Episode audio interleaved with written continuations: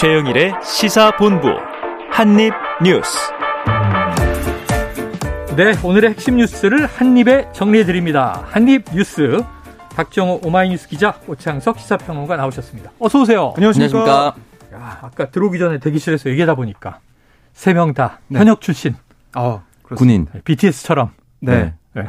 오창석 평론가님은 네, 해군 해상병 516기입니다. 아, 500, 516기요. 네. 저는 이제 공군 항공병 403기예요. 어? 저는 육군이었습니다. 아, 그래요. 아, 육해공이 지금. 어, 육해공이 100. 네. 아, 국방 튼튼합니다. 네. 네. 우린 다 예비역이고 엄청 오래됐잖아요. 전역한 지가. 자, 첫 번째로 들어가 보죠. 자, 카카오 말이죠. 지금 의외로 주변에 이 다음 메일을 쓰는 분들이 참 많잖아요. 네. 다음 메일 이게 국민 메일로 네. 우리나라에서 그 미국의 Hotmail 말고 네. 한메일 네. 가입자들이 참 많았는데 언제 복구된다는 거예요? 지금 오늘 중으로 복구가 될 거다라는 얘기를 하고 있어요. 네. 그 아까 9시에 보니까 카카오 메일의 주요 기능 복구 완료됐다라고 카카오가 밝혔고요. 어. 다음 메일을 복구하고 있다라고 설명을 했습니다. 네. 지금 보면 카카오의 전체 서비스 가운데 11개는 복구 완료가 됐지만 네. 아, 카카오톡과 포털 사이트 다음 뭐 이 서비스가 아직 완료되지 않은 부분도 있어요. 음. 결국 오늘 중 최대한 완료가 될 거다라 얘기하고 있지만 이것도 뭐 오늘 지나가 봐야 아는 상황이에요.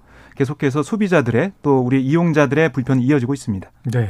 자, 빨리빨리 좀 복구가 돼서 네. 앞으로의 대책을 우리가 또 내야 될 텐데. 요거 지금 홈페이지를 네. 들어가 보면요. 예. 다음 서비스 복구 현황을 안내 드립니다라고 아, 어플리케이션 상단에 노출이 되어 있습니다.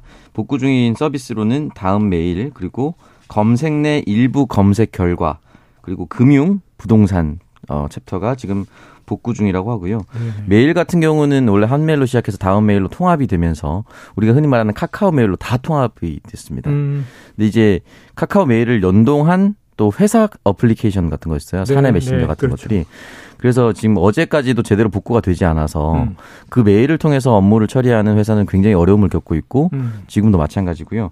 검색을 했을 경우에 포털 상단에 노출되는 일부 사진 음. 또는 일부 티스토리라고 하죠. 네네. 블로그 형태 그런 것들이 아직까지 복구가 제대로 되지 않았기 때문에 많은 사람들이 좀 불편함을 여전히 호소하고 있는 상황입니다. 네. 검색하면 이제 그쪽에 정보들이 많이 또 걸려 올라왔는데 음. 네. 지금은 이제 정보들이 지금 잘 안 올라온다 이런 얘기도 있습니다. 자, 그래서 결국 이 국정감사에도 오프닝에서 말씀드렸지만 뭐 카카오 사태가 거의 중심에 설 것 같은 분위기예요. 네. 카카오 먹통 사태. 이 뭐가 남아 있냐면 지금 이제 배상. 지금 뭐 소상공인 자영업자들 소송하겠다. 그런 분들도 계시고. 네. 또 여기 어느 정도의 이제 이 고의나 과실 여부가 있는지 이것도 쟁점이라고 하는데 음. 위자료 지급 가능성 등 지금 어느 정도 윤곽이 드러나고 있습니까? 지금 우선은 카카오에서는 비대를 꾸려가지고 음. 보상, 뭐 배상 문제 이걸 좀 논의를 하겠다라고 네. 얘기하고 있고요.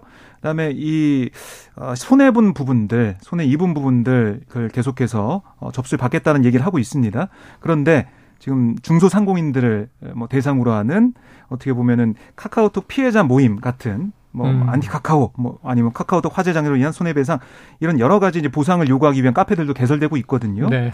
결국에는 법적 얘기를 들어보면 이 화재와 복구 과정 지연에 대해서 카카오 또 SK C&C 측 과실이 인정됐는지 여부. 음. 그러니까 과실이 있는지 고의나 과실이 있어야 기업의 배상 책임이 인정되거든요.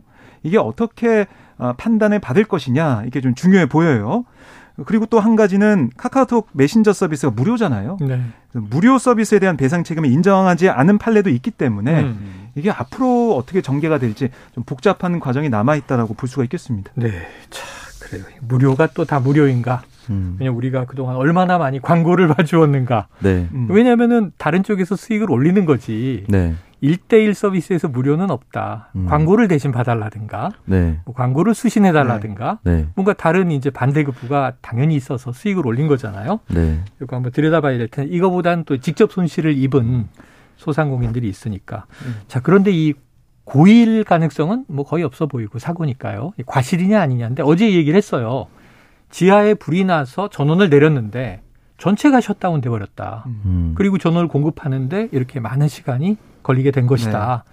그러면 이건 애초에 설계상의 잘못이거나 이게 어찌 보면은 구조적인 문제였던 거 아니냐. 음. 이거는 책임이 없습니까? 근데 이제 그렇게 답변을 할때 네. 다른 사람들은 또 다른 얘기를 하는 것이 어. 함께 셧다운이 됐었던 네이버 같은 경우는 네네. 그 이제 세종시와 춘천에 아하. 외부 서버가 있기 때문에 네. 이름을 이제 각이라고 표현을 하더라고요. 네. 음. 즉시 복구에 나섰고 일단 음. 똑같은 현장에서 다른 곳은 즉시 복구가 됐고요. 네. 두 번째는 이제 이원화 이중화 이런 얘기를 많이 하는데. 결국은 재난 상황이 발생을 했을 때 수직 이원화를 할 것인가 수평 이원화를 음. 할 것인가를 했을 때 수직 이원화는 지금 말씀하셨던 것처럼 하나 정전을 내리면 전체 동이 이제 마비가 되는 네. 거고 수평 이동을 한다면 다른 층은 또 살아 있는 층별로 예, 층별로 살릴 수 있는 기술이 있다고 합니다. 음. 그런 부분에서 왜 미비했는지에 대해서 좀 따져 물을 필요가 있고 2020년에 이미 개정된 법률 안으로 이제 국내 커뮤니티나 국내 어떤 지분이 1% 이상인 네. 회사들에 한해서는 모두 다 이런 이제 재난 처리 시스템이 의무적으로 음. 하도록 되어 있었습니다. 그래서 의무적으로 되어 있는 부분을 충족시켰는 것인가, 네. 시킨 것인가 이 부분도 좀 따져볼 필요가 있기 때문에 우리는 구조적으로 아무 문제가 없, 아, 구조적인 것이었기 때문에 카카오 측이 아무 잘못도 없다라고 하는 것을 국민들이 납득하기 좀 어려울 것 같습니다. 네. 결국에 전력 차단 문제 말씀하셨으니까 음. 이게 그 SK CNC 측이 어쨌든 네. 뭐 고객사가 카카오고 SK CNC 데이터 센터잖아요. 그렇죠. 이 전원 차단 책임을 누구한테 물을 것이냐 음. 여기에도 공방이 있을 것 같아요. 네네. SK 측과 카카오 측이 여기에 대한 공방을 좀 벌일 것 같은데 지금도 벌써 이 맨 처음에 전체 전원을 내릴 때 음. SK CNC가 카카오 측에 양해를 구했다라고 하고 있지만 네. 카카오 측은 일방적으로 통보를 받았다. 네네. 이렇게 얘기를 하고 있습니다. 음. 그리고 이게 어떻게 매듭 지연에 따라 가지고 보상 책임과 보상 범위와 보상액도 달라질 수 있거든요. 아. 벌써부터 이 회사 사이에서는 신경전이 벌어지고 있는 그런 모습입니다. 그래요. 자, 누구의 책임인가에 대해서 벌써 이제 민감한 서로 이제 책임 공방이 물밑에서 벌어지는 것 같습니다. 네. 자, 그런데 또 이제 어제도 윤석열 대통령 이 출근길에 관련 사태 언급이 있었는데 이 카카오 사태가 독과점 시장 네. 독과점과 관련이 있는 것이냐 이 부분에 대해서도 지금 정부 차원에서 여러 가지 얘기가 나오고 있는 거죠. 네, 그러니까 윤석열 대통령이 어제 뭐 대통령 주재 수석 비서관 회의 등을 통해 가지고 여러 음. 가지 의견을 내놓고 있는데요. 아, 이렇게 얘기했습니다. 어제 만약 독점이나 심한 과점 상태에서 시장이 왜곡되거나 국가기관 인프라와 같은 수준의 경우에는 음. 당연히 국가가 필요한 대응을 해야 된다 이렇게 밝히고 있는데요. 네. 결국 어제 이제 출근길에도 공정거래위원회에서 들여다봐야 된다 이런 얘기를 했었고 또 어제 이제 회의 도중에는 음. 온 국민이 다 카카오톡을 쓰고 있고 공공기관들까지 쓰고 있지 않냐. 네. 전쟁 같은 비상 상황에 카카오톡이 먹통이 되면 어떻게 할 거냐. 우려했다라고 대통령실 관계자 발로 지금 전해지고 있거든요. 네. 그만큼 이번 사안을 뭐 어떻게 중대하게 보고 있다라는 그런 걸 좀 드러내고 있고요.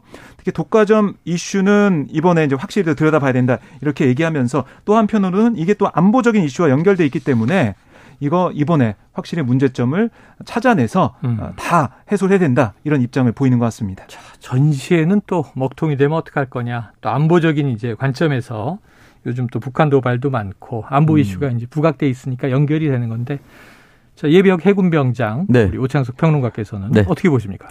뭐 안보상의 문제를 지적할 수 있을 거라 생각이 들고 만약에 북한이 해킹을 했을 때 음. 이렇게 많은 문어발식 확장이 되어 있는 카카오에 대한 개인정보라든지 주요한 정보들을 채갔을 경우에 어떻게 할 것인가 이 네. 안보를 지켜야 된다 이거는 뭐 이해하는데요. 일단 먹통만 만들어도 우리가 사회적 혼란이 초래되겠구나 하는 거는 이제 잠시 경험을 했잖아요. 증명이 돼버려가지고요. 네. 네. 근데 뭐 전쟁 상황 중에 카카오톡이 먹통이 되면 어떡하냐. 네. 요 발언은 아마 어 이제 전쟁 상황에서도 국민들에게 알릴 수 있는 무언가가 음. 필요하다. 왜냐면 전쟁 상황에 카카오톡이 셧다운 될 수 있는 상황이죠. 열려 있잖아. 아 저는 항상 이 카카오톡이 먹통되는 건 둘째 치고 네. 이동 통신이 끊길 수가 있잖아요. 네. 그러면은 전화 통화나 문자 수발신도 안 되고 그 휴대폰에 있는 모든 게 예, 정지되는 거죠. 디지털은 고립이 되는 거죠. 네네. 네. 그럴 수 있다는 건 전시에도 전제를 해야 되겠죠. 네, 그렇기 때문에 뭐 전시에 혹시나 그런 상황이 절대 없어야겠지만 네. 있다면 그런 상황에서 어 어떻게 군과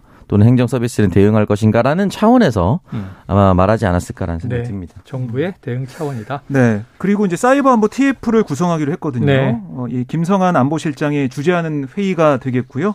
과학기술정보통신부, 뭐 국방부, 국가정보원, 대검과 경찰청, 군사안보지원사령부 등이 참석할 네네. 예정이라서요. 여기서 또 이런 안보적인 문제 논의할 것으로 예상이 됩니다. 음, 군사안보지원사령부. 자, 문재인 정부 때 기무사령부가 이제 폐지되면서 네. 새롭게 출범했는데 조만간 또 이름이 국군 방첩사령부로 바뀐다. 이런 얘기도 나와 있습니다. 네. 자, 다음 이슈로 가보겠습니다. 지금 이재명 민주당 대표 말이죠. 재판이 시작됐다. 근데 그동안 사법 리스크 얘기가 너무 여러 건들을 들어오다 네. 보니까 이 재판은 어떤 사안에 대한 재판인가요? 네, 그러니까 지난 대선 과정에서 허위 사실을 공표한 혐의라고 보시면 되겠습니다. 아하. 그러니까 지난해 12월 이제 방송 인터뷰에서 대장동 개발 사업 관련자 고 김문기 성남도시개발공사 개발 1처장에 대해서 하위 직원이라 시장 재직 때는 알지 못했다. 음. 이런 허위 사실 공표한 혐의 이걸 좀 받고 있고 네. 또 지난해 10월 국회 국토위 경기도 국정감사에서 이 백현동 한국식품연구원 부지 용도 변경 특혜율과 관련해 국토부가 용도 변경을 요청했고 공공기관 이전 특별법에 따라 저희가 응할 수밖에 없었다라고 한 걸 또 검찰이 허위 발언으로 보면서 이거 혐의로 삼았습니다. 네. 그래서 오늘 이 서울중앙지법에서 어 1회 그러니까 공판 준비 기일이 있었어요. 음. 여기 뭐 이재명 대표 변호인이 나왔는데 음. 거기서 공소 사실을 사실을 부인한다. 이렇게 입장을 밝혔습니다. 음. 아, 다만 변호인은 이 검찰이 제출한 수사 기록 양이 너무 많아서 기록 검토를 끝내지 못했다. 다음 공판 준비 기일에 항목별 구체적인 의견을 밝히겠다. 이렇게 설명을 했습니다. 음. 그러니까 알아보니까 이 기록이 20건 분량 만쪽 가량으로 어, 이렇게 보이더라고요. 네. 그래서 이걸 좀 검토하겠다 이런 얘기를 하고 있고요. 또 변호인은 국민 참여 재판은 희망하지 않는다 이렇게 강조를 했습니다. 이야, 만쪽 20건. 네. 김문기라는 인물을 잘 알지 못했다, 몰랐다. 그리고 하나는 이제 이 국토교통부에 압력이 있었다. 이 두 가지 사안인데 네. 자료가 어마어마하게 많네요. 이게 이제 얼마 전에 경찰이 송치했고 네. 검찰이 이제 기소한 그 내용이잖아요. 네. 자, 어떻게 전개되겠습니까? 어, 일단은 뭐 다음 달에 2차 준비기일이 공판? 잡힐 것으로 어, 보이는데 이재명 대표 측은 일단은 이 1차 공판 준비기일에서 불만을 토로한 게 있습니다. 네. 그러니까 검찰 측이 변론을 준비할 때 자료를 좀 넘겨줘야 되는데 음. 그걸 제대로 이행하지 않았다라고 네네. 계속 얘기를 하고 있어서 이 부분 살펴보니까 실제로 재판부도 변론권을 위해서 자료를 공유를 해줘야 되는데 그게 늦게 도착했답니다. 음. 그래서 혹시나 우리는 받지 못한 자료를 방어권의 논리 차원에서 요구를 했는데 받지 못한 상황인데 음. 혹시나 기사가 쏟아져서 이재명 대표가 마치 소홀하게 준비하는 것처럼 나올까봐 네. 우려스럽다라고 어. 얘기하는 게 있습니다. 근데 그 상황이 지금 어떻게 전개될지 모르겠는데 그런 부분이 조금 해소가 돼서 네. 일단 진실이 밝혀지는 게 가장 중요하지 않겠습니까? 예. 그러니까 법률 절차상으로 다 나와 있는 것이라면은 모든 방어권 이게 사실 예전에 조국 전 장관 공판 때도 이런 게 있었거든요. 음. 재판부에서는 아, 방어권 자료를 공유해주지 음. 않았다. 네, 방어권 보장 이 부분을 충분해서 국민들이 가장 원하는 것은 역시나 진실이기 때문에 이 부분에 있어서 양측 다 충분한 준비를 하고 어, 억울함이 서로 없었 없는 재판 결과로 가야 될 겁니다. 네, 자 지금 이제 이 재판이 막 시작되는 것은 이 공직선거법상 허위사실 공표예요. 네. 내용이 두 건이라고 아까 정리를 주셨어요. 그런데 우리가 사법 리스크라고 이게 뭉뚱그려서 부르긴 하지만 생각해 보면 뭐 대장동 나오고 백현동 나오고 최근에 또 쌍방울 나오고 이제 그렇습니다. 네. 지금 검찰이 이 쌍방울의 대북 송금 의혹을 정조준했다. 이재명 대표 관여 여부도 살펴본다. 이거 어떤 내용입니까? 네, 지금 검찰이 쌍방울 그룹 비리 사건을 수사를 하고 있는데요. 어제 서울 용산구 쌍방울그룹 본사와 아, 이 신당동 소재 쌍방울 사무실 등을 압수수색해서 외화 반출 의혹과 관련한 자료를 확보를 했습니다. 네. 또 그룹 핵심 계열사인 나노스 그리고 이제 광림 사무실도 압수수색 대상에 포함을 했는데 그러니까 이게 이제 검찰이 보는 것은 2019년도에 아, 당시 모든 이 계열사 주요 임직원이 외화 밀반출에 동원이 됐다. 네. 이렇게 보는 상황으로 풀이가 됩니다. 그러니까 뭐 압수수색 연장에 보면은 외국환 거래법 위반과 재산 국외 도피 혐의가 기재가 돼 있었거든요. 네. 이 부분을 볼 때 이걸 들여다보고 있는데 그러니까 이게 어떤 사건이냐. 그러니까 외화 반출 시점이 이 2019년이거든요. 네. 근데 쌍방울이 북한과의 경제협력 사업을 본격화하던 그런 시기였습니다. 핵심 결사 나노스가 그해 1월에 쌍방울 실소유주라고 어, 볼수 있는 김성태 전 회장과 10년지기로 알려진 음. 사단법인 아태평화교류협력 안모 회장을 사내 이사 선임했고 네. 그러면서 광물 개방 개발과 이제 해외전 개발업 등을 사업 목적에 추가를 했는데 검찰은 2019년 1월과 5월 김성태 전 회장이 중국 선양을 방문해서 북한의 민족경제협력연합회 관계자를 만나서 북한 광물 사업 등을 논의할 때 이화영 당시 경기도 평화부지사가 관여한 걸로 네, 보고 네. 있고요. 쌍방울은 당시 히토류 등 광물 채굴 사업을 북측과 추진한다는 합의서를 작성을 했습니다.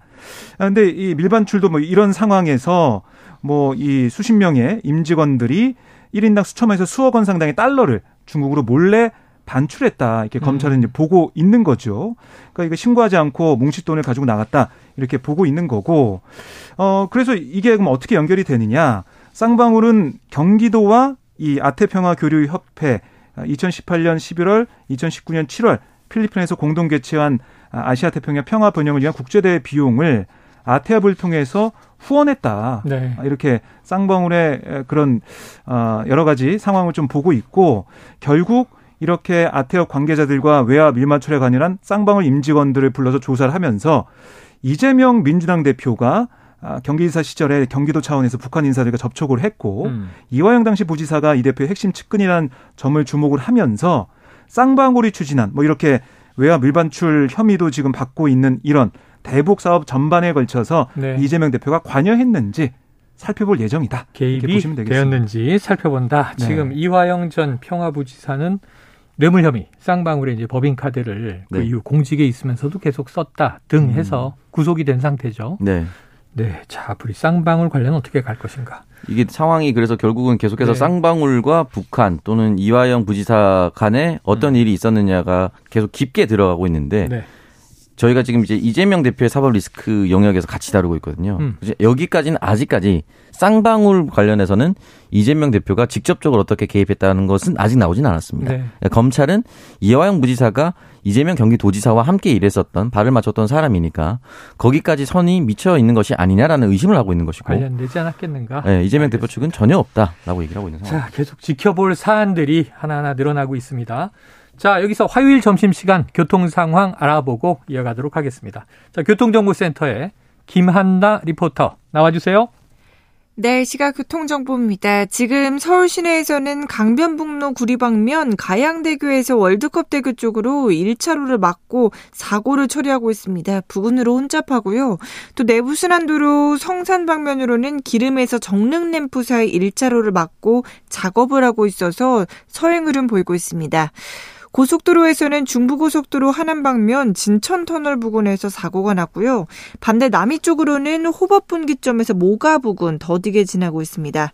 서해안 고속도로 목포 쪽입니다. 서평택 나들목 부근에서 작업 영향으로 밀리고 있고 이전에 서설 요금소에서 순산 터널까지 또 팔탄 분기점에서 화성 휴게소 부근 서행하고 있습니다. 또 수도권 제일순환고속도로 일산에서 판교 방면 서운 분기점에서 송내까지 6km 정체 고요. 구리에서 판교 쪽으로는 남양주에서 상일 부근 속도 내려갑니다. 목적지까지 안전운전하시기 바랍니다. KBS 교통정보센터였습니다.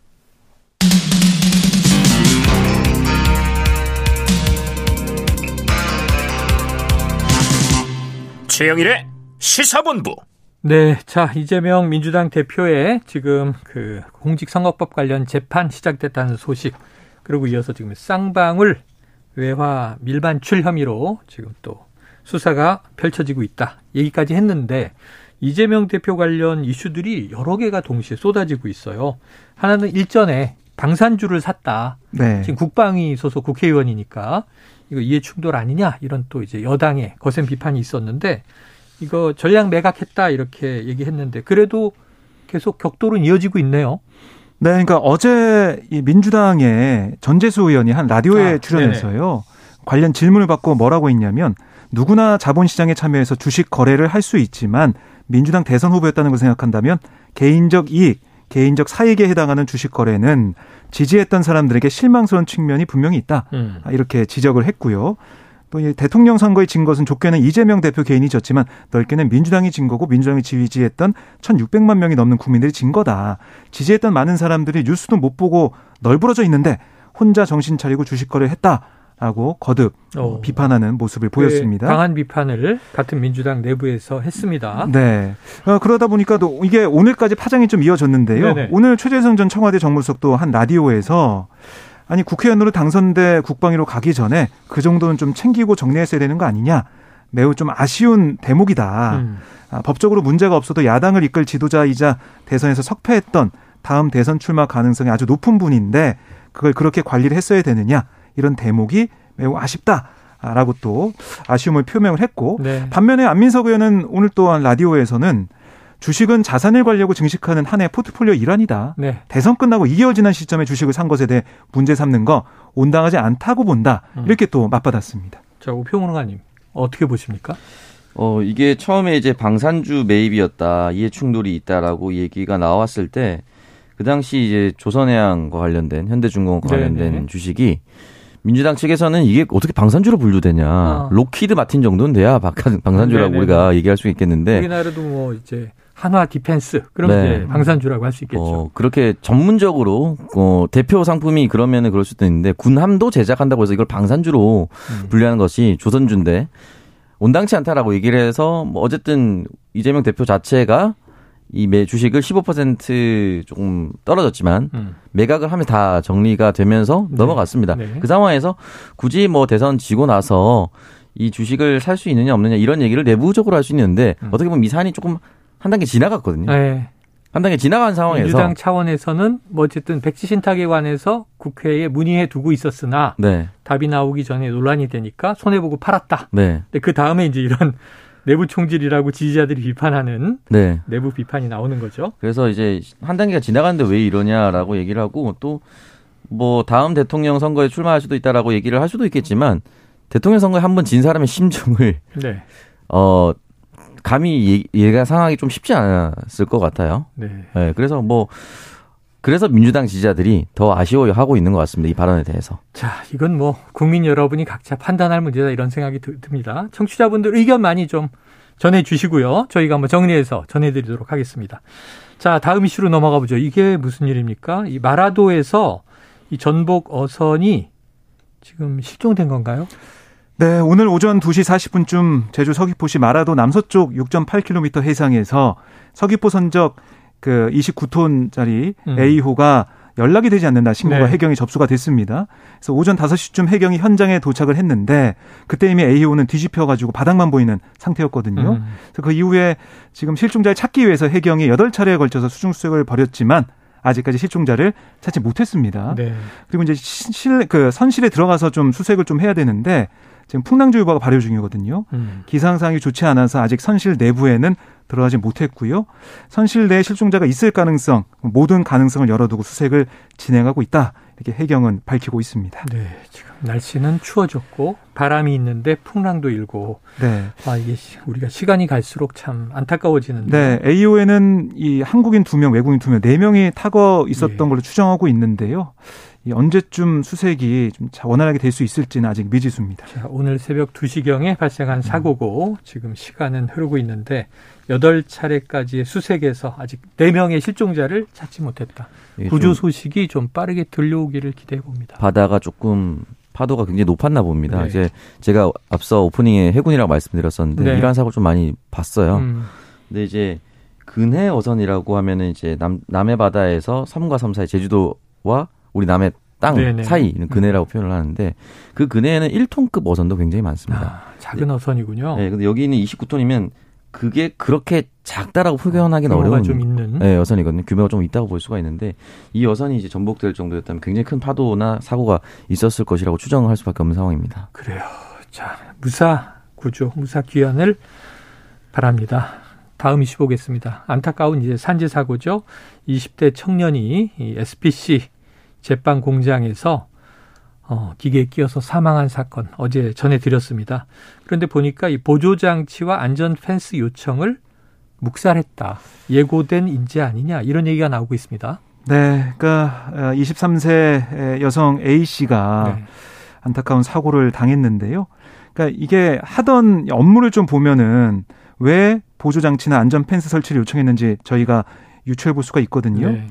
이게 이제 샌드위치 원료를 이제 배합하는 그런 기계예요. 음. 그래서 마요네즈나 고추냉이 파우더 같은 원료를 기계에 붓기 위해서는 무게가 뭐 10kg에서 20kg 가량 되는 음. 소스통을 한 1.5m 높이로 들어 올려야 합니다. 네네. 그러니까 이게 여성이 들기에 좀 무거운 그런 아, 무게죠. 음. 그리고 이게 아, 사고가 난 게 거의 새벽이었지 않습니까? 네. 밤샘 근무하면서 어, 계속해서 경무에 시달리던 상황에서 이걸 들고 어, 계속 붓고 반복하는 과정에서 사고가 난 걸로 보이는데요. 이게 근로 어, 같이 동료 근로자들이 계속 설명을 하고 있고 회사에다가 계속해서 사고 위험이 높다고 했지만 이게 묵살됐다는 부분이 너무나 안타깝다. 이렇게 지적을 하고 있습니다. 음. 이게 남자 직원들도 소수통이 무거워서 같이 들곤 하는데 옆에 사람이 없으니까 A 씨가 혼자 들었을 거다 이렇게 동료들은 얘기하고 있는데요. 네. 뭐 힘든 공정의 이유로 회사에서는 배합 수당까지 뭐 지급은 했지만 직원들은 중량물 이동 보조 장치 설치 이런 것도 요구했던 것으로 전해지고 있습니다. 네. 이 프레스 같은 거에 손가락이 낄 틈만 있어도 안전장치를 하는 게 음. 산업안전보건법도 있고 또 산업안전 관련 다양한 또 자격들도 있습니다. 안전요원들이 있어야 되고. 그런데 이렇게 무거운 우리가 이제 생수통 교체할 때 무거운 거 들어서 네. 예, 거꾸로 끼잖아요. 네. 근데 그런 정도의 노동을 하는데 몸 몸이 낄 정도의 기계가 음. 옆에서 돌아가는데 안전 펜스가 없었다. 이건 좀 상당히 심각해 보이고 지금 유적 인터뷰들이 나오고 있는데요.